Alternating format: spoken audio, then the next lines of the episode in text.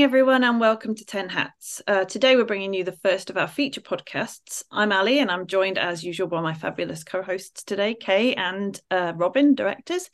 And today, we're really excited to be joined by uh, viral sensation, GP partner, and entrepreneur Ben Allen. Um, welcome, Ben. Thank you ever so much for taking some time uh, out of practice today to talk to us. what are you up to at the moment? Oh, to, like today, well, I've just been for a walk. Um, so um, I don't talk about much on, on social media, but we foster babies, and um, which is oh. very hard actually. Well, this placement's been very hard and very tough on the family. But uh, this morning was lovely because it's frosty, and we've just worked out that he really likes being in a sling.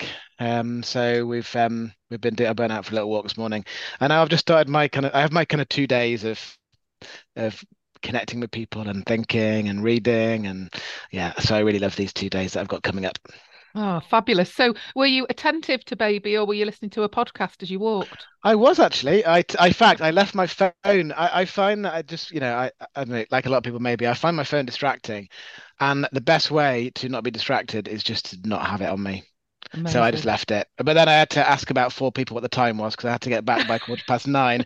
So, uh, yeah. Yeah, well, you probably made their day having a little conversation yeah. with them as well. So Ben, you know, we've seen from you on Twitter, you're incredibly supportive of your own practice manager and you've been a real advocate for the IGPM accreditation process. What do you think uh, the partnership needs from a good PM? Like what's important to you when you're thinking about what your practice manager can bring for you? So I'm probably not as clear on this as I'd like to be, but I think it's a mixture of management and leadership. I think that every every practice kind of needs clinical expertise, management expertise, leadership and that's got to come from somewhere. And it could be that you have partners that do some management and partners that do some leadership.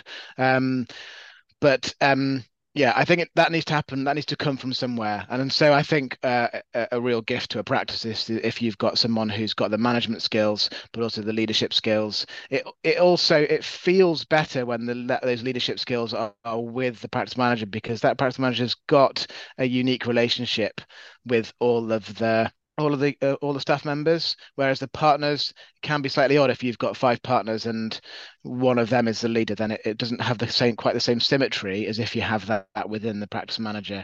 So there's loads of things that that means in terms of what do they actually do but there's a little bit of an overview how how, how I might think about it. So kind of on the back of that um how how do you support the the that that good practice manager, that leader.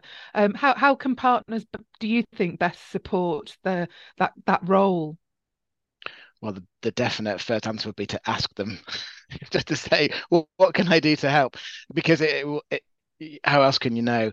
Um, um, I I think that like a lot of things, we people will say I don't have time for that. You know, when you talk about things that need to happen um, but often it's more around the priorities, and we do what we think matters the most mm. if we're really intentional.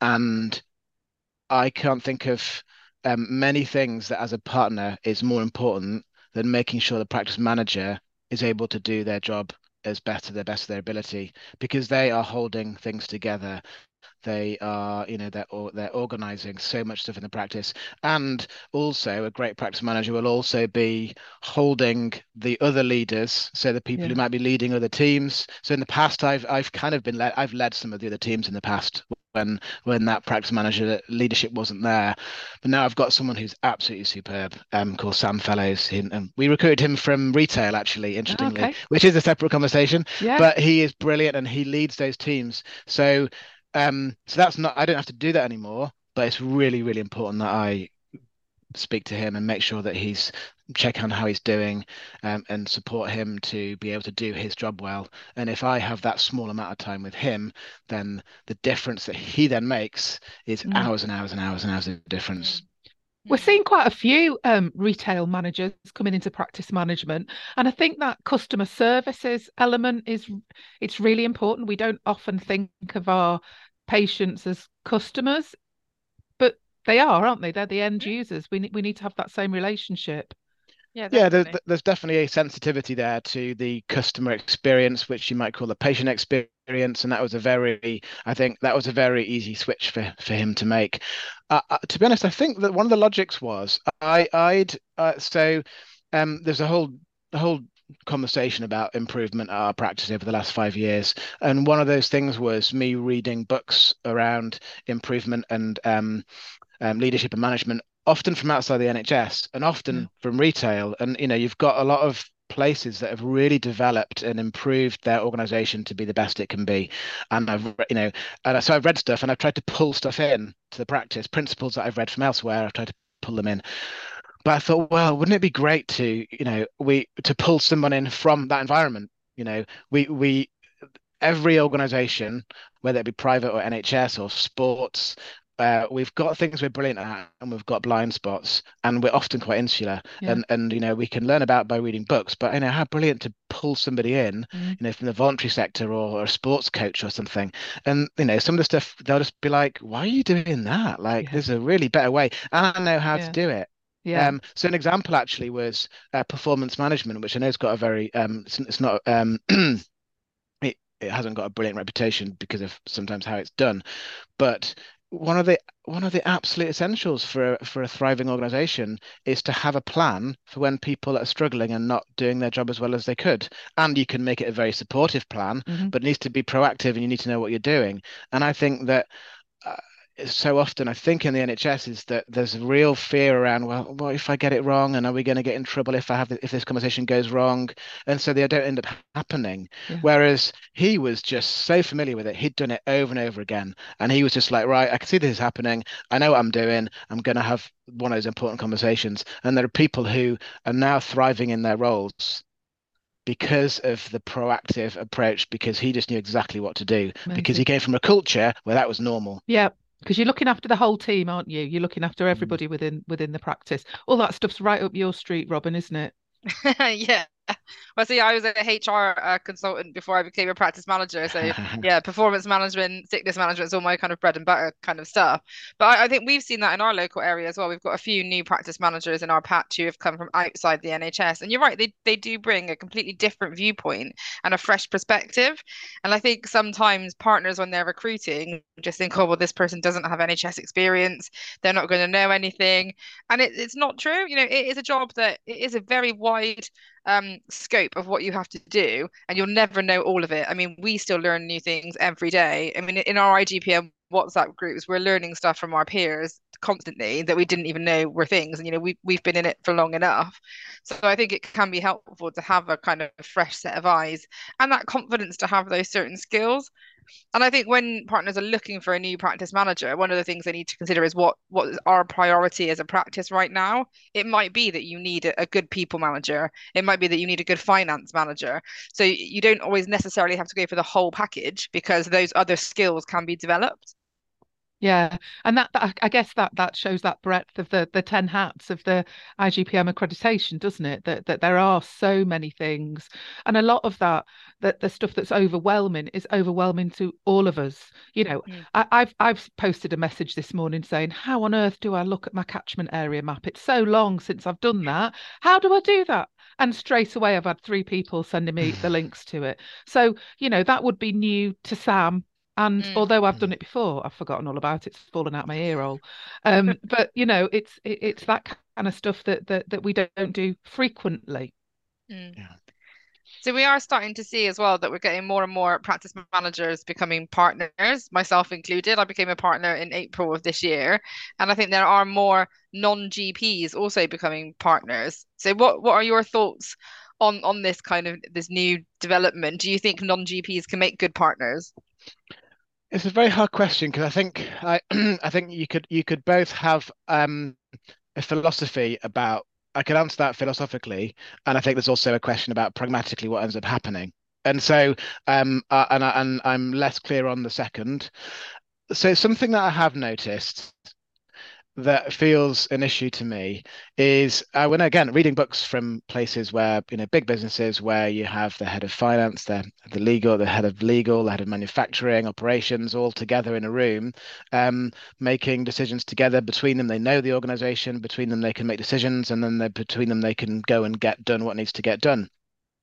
And I was thinking, hang on a second, like our partners meetings that are like the most important engine room of decision making they're all from everyone's from one department.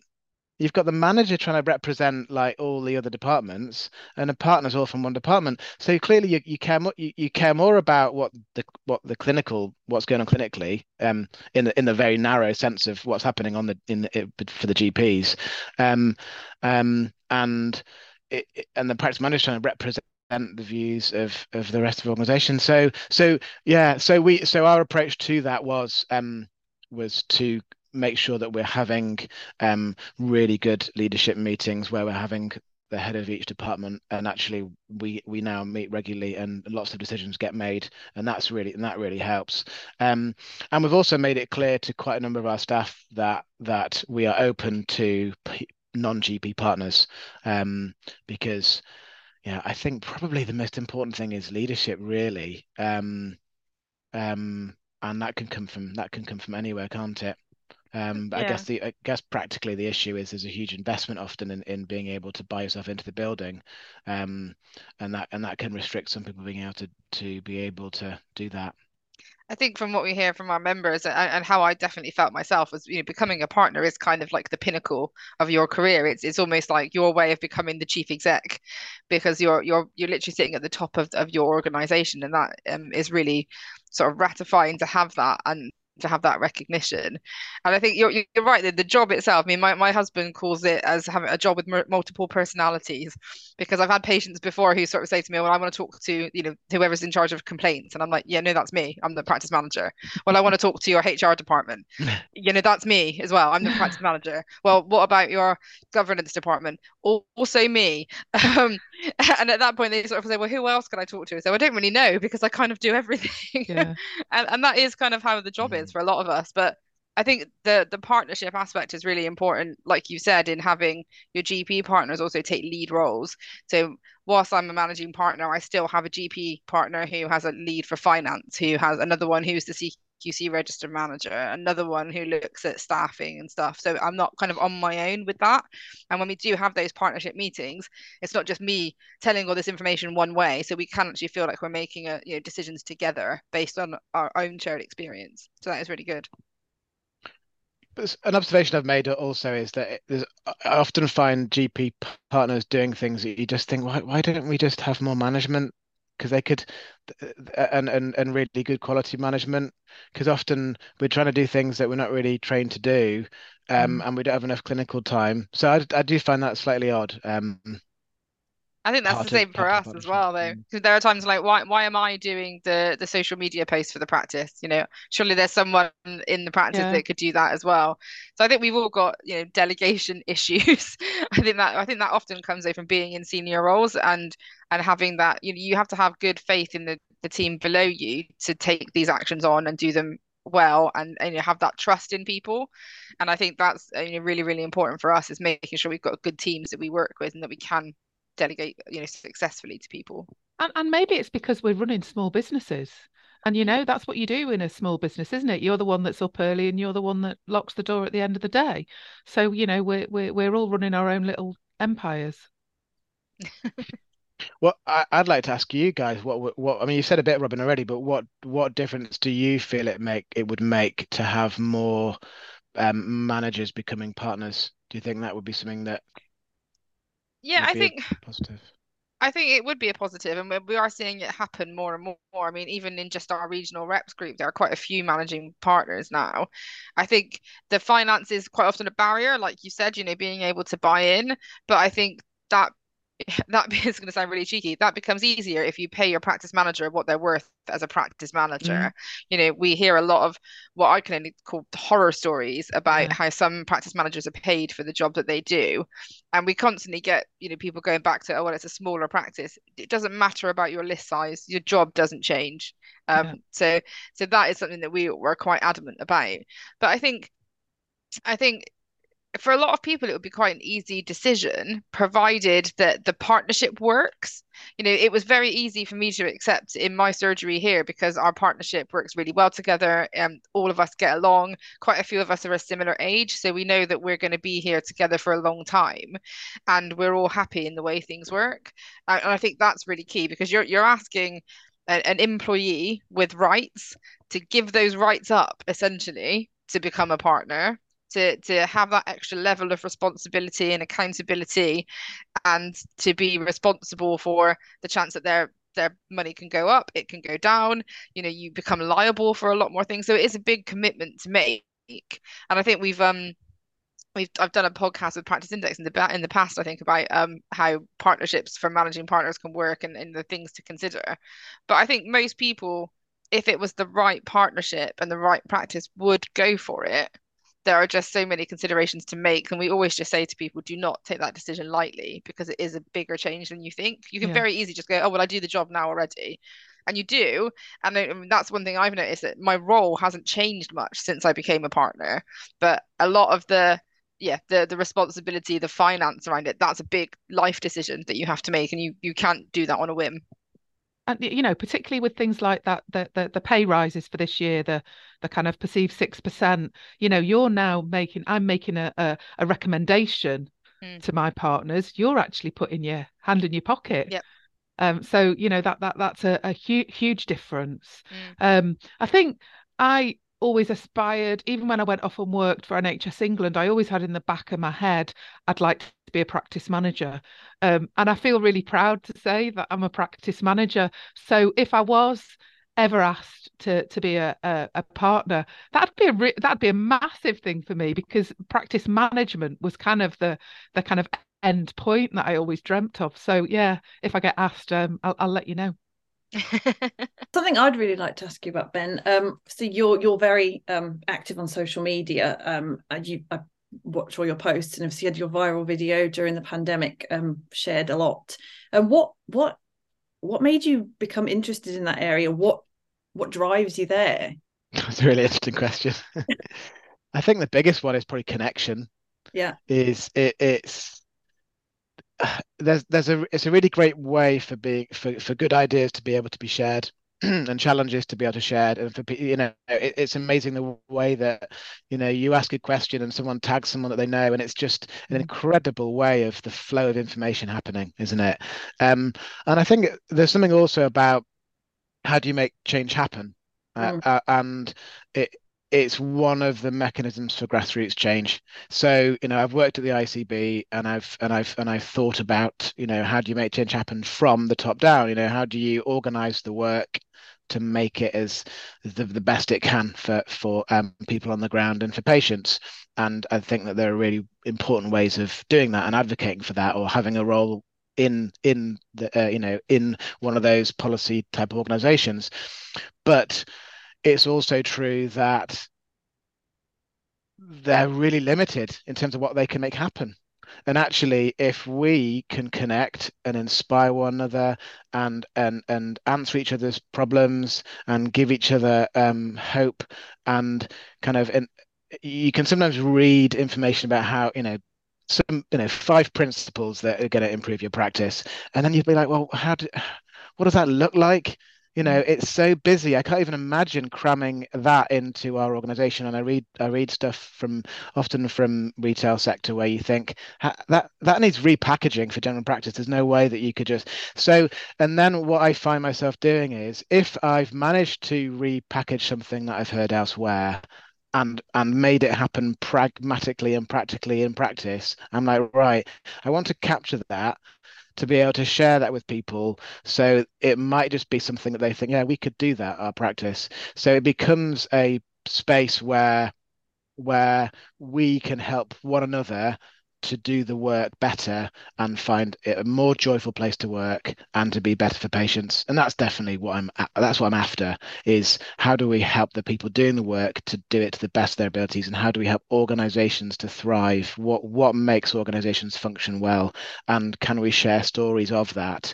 And then I know that because people are working in your own practice there because they really care about patients. When you do that, then the patient care and the patient satisfaction improves, and that has been absolutely our experience at our practice. Mm. Um, so I think that so I think that's maybe maybe my best answer off the top of my head.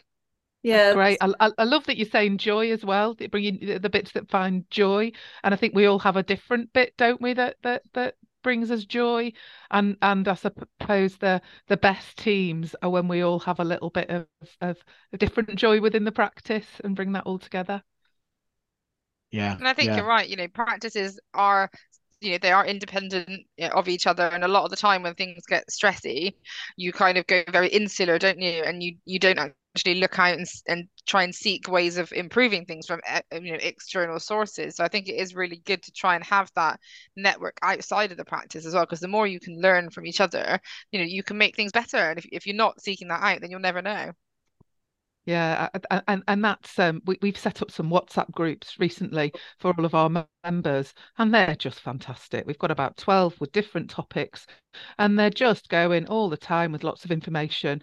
And everybody, the thing that always strikes me is that everybody is willing to share that work and that thing, and the uh, uh, to make everything better for everybody. So yeah, some joy there.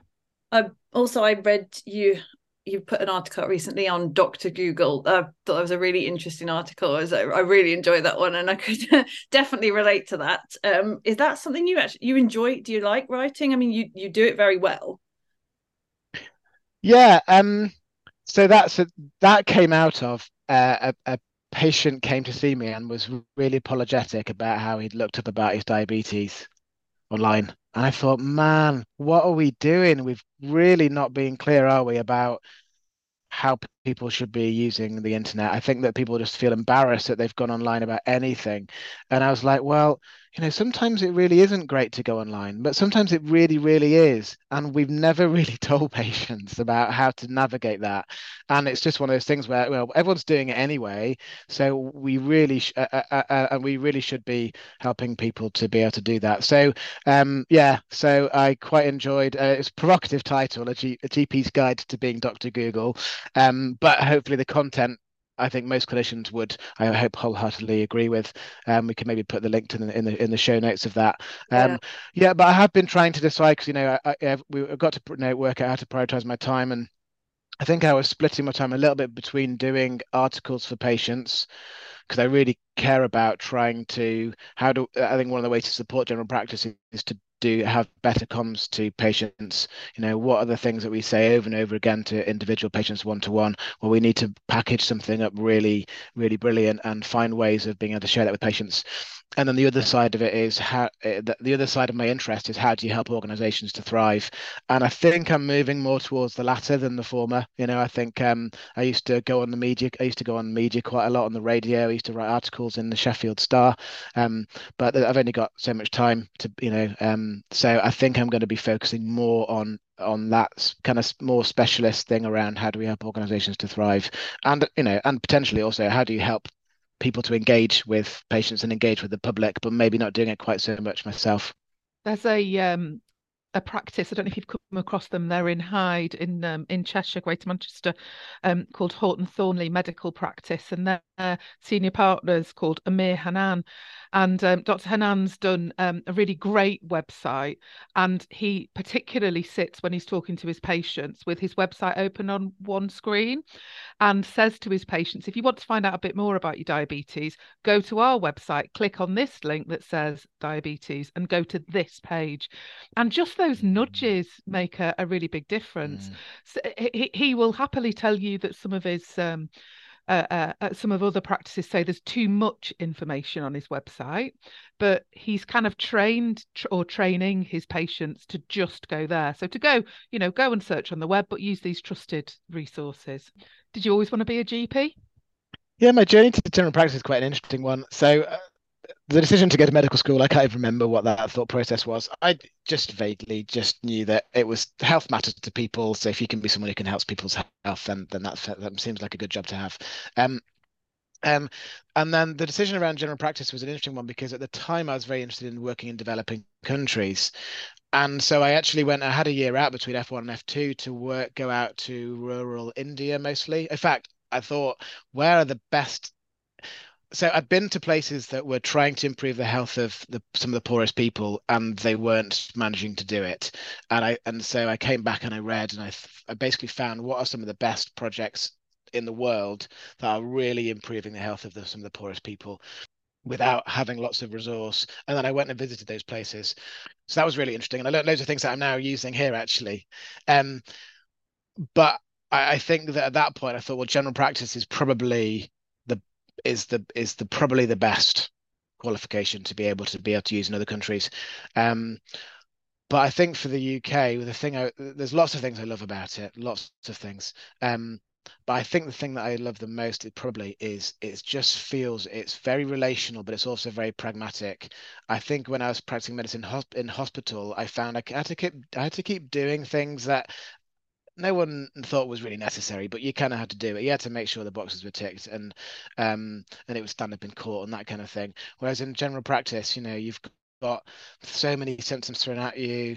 Um, and really complicated situations and 10 guidelines that you're meant to be following but you get to just make a really pragmatic decision about what's the what's the right thing for this patient and we decide that together. And i really like that kind of very pragmatic approach where you get to do the medicine that you really think is the right thing for the the, uh, the patient in front of you. Um that's so, so real kind of personalized care in in in action yeah thinking about the whole person the family the community and everything else yeah, that, yeah. that's great so no no career choice changes no no regrets gp is uh, the, the, nothing nothing that you think oh i wish i'd have been a something else i don't think so i think I, i've i've really I've really started to love leadership and improvement. So, what uh, kind of keeps you sane outside of work? I don't suppose you have much time outside of work. well, I think the first thing that I would say is um, work keeps me sane. You know, it's not like work is total chaos and home life is is wonderful. It, it's much more of a mesh, and actually, work is. Uh, I really love work. Um, one thing to say, actually, this is. I thought this earlier in the podcast my life at work is very hard and often goes wrong and things we try and do go wrong mm-hmm. and i tend to put the things that are have gone well on social media and i also try and make a discipline of putting the days where that, that didn't go well because it's this isn't just some kind of pr exercise yeah. it's about trying to express reality mm-hmm. so sometimes work is really tough i i really enjoy my kind of um the, the two days I have. So I used to work on the ICB on a Wednesday and Thursday, and I stopped that for various reasons. Um, and now I spend my time um, meeting with people and and thinking of ideas and and connecting with people, doing podcasts and writing and reading and and and learning and and I just love that. I love it. It's like my yeah, I love it, and it's not a job. Uh, but I'm sure something will come out of it. Um, so that really, because then, because the, the, the clinical days are really tough, you know, and so I think I, I find that that balance of 50 50 mm. split works really well. Um, but then home life, so we foster babies, I was saying earlier. Um, although to be honest, that is probably harder than work at the moment. uh, he he's he wakes up about eight times a night and has done for a year. Um, and that is really been quite hard on on um on our um on our family. So that's tough. How long do they stay with you? Um, it varies. So yeah. sometimes it's you know it, it's it, yes until they find their forever family. So sometimes that's eight months, but we've had him for over a year now. So yeah, so you never really know how long that's going to be. Um, for me, my, my, community, my friendships are just really, really essential. I think when I think about what things I like doing, I, I think of work actually. I really love learning and mm. I really love doing and really making change happen. But the other thing I really love is connecting with my friends and family. So I'm part of a church and um, I like meeting the people who I live near as well in my neighborhood. Um, and in terms of, you know, you said, what do I have time uh, do I have time for? Because um, we don't have a TV, and I think that, and so in some ways, probably social media ends up probably taking some of the time that some people might watch TV. So I probably don't have that much less time than other people really, um, because we. Um, because sleep's a bit been a bit of an issue for well, we've got our own children, so you know, ten years. Um, I, I find that I end up doing some of my work at slightly weird hours. Yeah. Um, feels like embarrassed about the, the emails that I send at four and two in the morning, but it's, it's, because you know that's it's I, mean, I get life. to be I get to be with my family during the day. Yeah. It's not like I'm a workaholic. I just it's just nice to be flexible. Mm.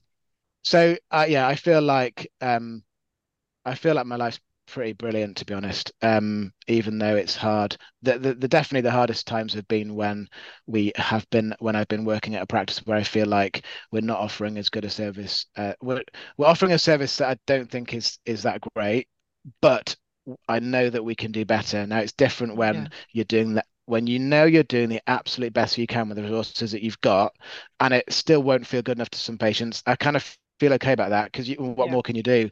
But when you realize there's loads of unreleased potential and there's things that you ought to be doing that you could be doing that you're not yet doing and it's really hard to work out how, how to get there i find that quite distressing and i've had that in the past and that doesn't that's not how it feels now yeah. um that's yeah. good you're in the right place then you found the right place. Mm. And we often say that to practice managers, you know, it's a brilliant job if you find your home. I think we kind of underestimate sometimes the value of being feeling proud can can do to people. I mean, I'm I'm a bit like you. I, I sort of work my hours over four days so I have a day off a week and I kind of do my IGPM stuff as much as possible on a Friday which is it works really well because come Thursday you know four long days I'm a bit tired I might be a bit grouchy I might think oh god it's been another tough week in GP and then Friday I spend all day talking about how brilliant it is to be a practice manager and it really is and then come Monday I'm all excited for it again so it's kind of like a a self-fulfilling prophecy really. I get to spend my the last part of my week thinking about how great my job is, how brilliant my team is, how proud I am of my profession, and that kind of helps keep me going. Mm. So I think yeah, it's it's it's really important to have that good work life balance, to be able to switch off when you want to switch off, but also to enjoy the job that you have and to not feel weird for liking work. No. Because I think people look at you sometimes and you say, I love my job as if to say that's weird. And I'm like, it's not weird. That's what it should be. Everyone should love their job. Otherwise, why would you do it? So, what would advice would you give them, Ben, to a practice that's feeling the pressure right now? It's really hard to answer that question because everyone's practice is different, isn't it? And the problems that they've got and the challenges and what their needs are is different. So I've written up the, the journey that we went on, and again, I could include this in the show notes, uh, and and I, and I kind of put together a framework that included stuff that I'd learned from about fifteen different books, and and we started working through that, um, and I think the kind of five areas that I think have been the most important have been so the first was recruitment. So getting re- you can't spend too long on recruitment and you can't spend too long on working out how to do good recruitment. And i and i got someone in who was an expert in recruitment to help me and then i read a book on it and we learned and and it's made a huge difference. It spent a lot of time on it but my goodness how worth it is that again, I would only have learned this from a book. I wouldn't have come up with it. But building psychological safety and trust, um, which is th- that's the belief that you won't be punished or humiliated for speaking up if you've got ideas, questions, concerns, or mistakes, and and the culture shift that that that the the learning and that you release from your organization when you do that and Amy Edmondson's written a lot on it um so you can watch videos that she's that she's put out or read her books so you know that's a separate podcast about but that is that's been really really important. Um i think find working out what what leadership is required in general practice and um and finding the people who are who are those kind of people in your organization and they won't necessarily be the kind of charismatic confident certain people. It's going to be the people who are great at listening and admired, and people who people follow and who nurture people who are fair. I think those are the kind of people who make really great leaders. But they they won't necessarily look like you might think a leader would look like, and they might not think of themselves as a leader. And if you find those people and you help them into roles where they're leading a team, again, we've had it just where where the team is just sorted. Like all the little all the kind of conflicts that you spent ages trying to resolve. If you get the right leaders into position then thing and you give them autonomy and coach them then then again teams can just be sorted out. Um, having mechanisms for nurturing potential is the fourth one which is um, we, our organization we we we wanted people to feel cared for and nurtured but when you asked the staff that wasn't how they felt. And i think the main reason was we didn't actually have the mechanism for nurturing the potential and nurturing people. The practice manager was having to do it entirely, like 20 people, and that's just not possible. So you need to have the the mechanisms where, and I guess one person is is um is maybe looking after five to eight people, something like that, and their job is to get to know them and understand what their strengths are, what they're struggling with, where they want to get to in their career, who they see on a regular basis, and those kind of conversations are happening on a regular basis. And the last bit was around communication so um, that's both in terms of uh, up making sure that people in the practice update about what's happening and doing it in a way where the people want to receive information. But then the other, I think the more tricky bit is engagement around how do we get people together? How do we share ideas? Um, how do we share our challenges? How do we together just make decisions um, and building the team in the process of, of coming together. So they're probably like, uh, uh in my practice, they're the things that made the most difference building psychological safety and trust really zoning in on getting really good quality recruitment finding great leaders having mechanisms to make sure you're nurturing potential and getting your communication with with uh, with your team uh, so they they they've been the things that have helped us the most Oh, that's awesome. I think that's really, really key. Communication is huge, and employee yeah. well-being is obviously a massive agenda at the moment. Uh, so you know, that's really helpful. Thank you just to say from us, thank you ever so much for joining us today, Ben. It's been really interesting. It's been really great talking to you. Um, thank you for taking your time. Um, and thank you for being such an advocate for IGPM. Um, we really appreciate that. Oh, absolutely. I'll continue to be because, you know, practice managers are the heart of, of, of most GP practices. And if we can help practice managers to thrive, then then the whole of general practice can thrive. And yeah, so I'm, I'm going to remain a big advocate of you guys. Thanks for all the work that you do and keep doing it. Join us next week for a roundup of 2023 with all four directors of the IGPM. We'll be looking at the things we've achieved during the past year and what we've got to look forward to in the year ahead.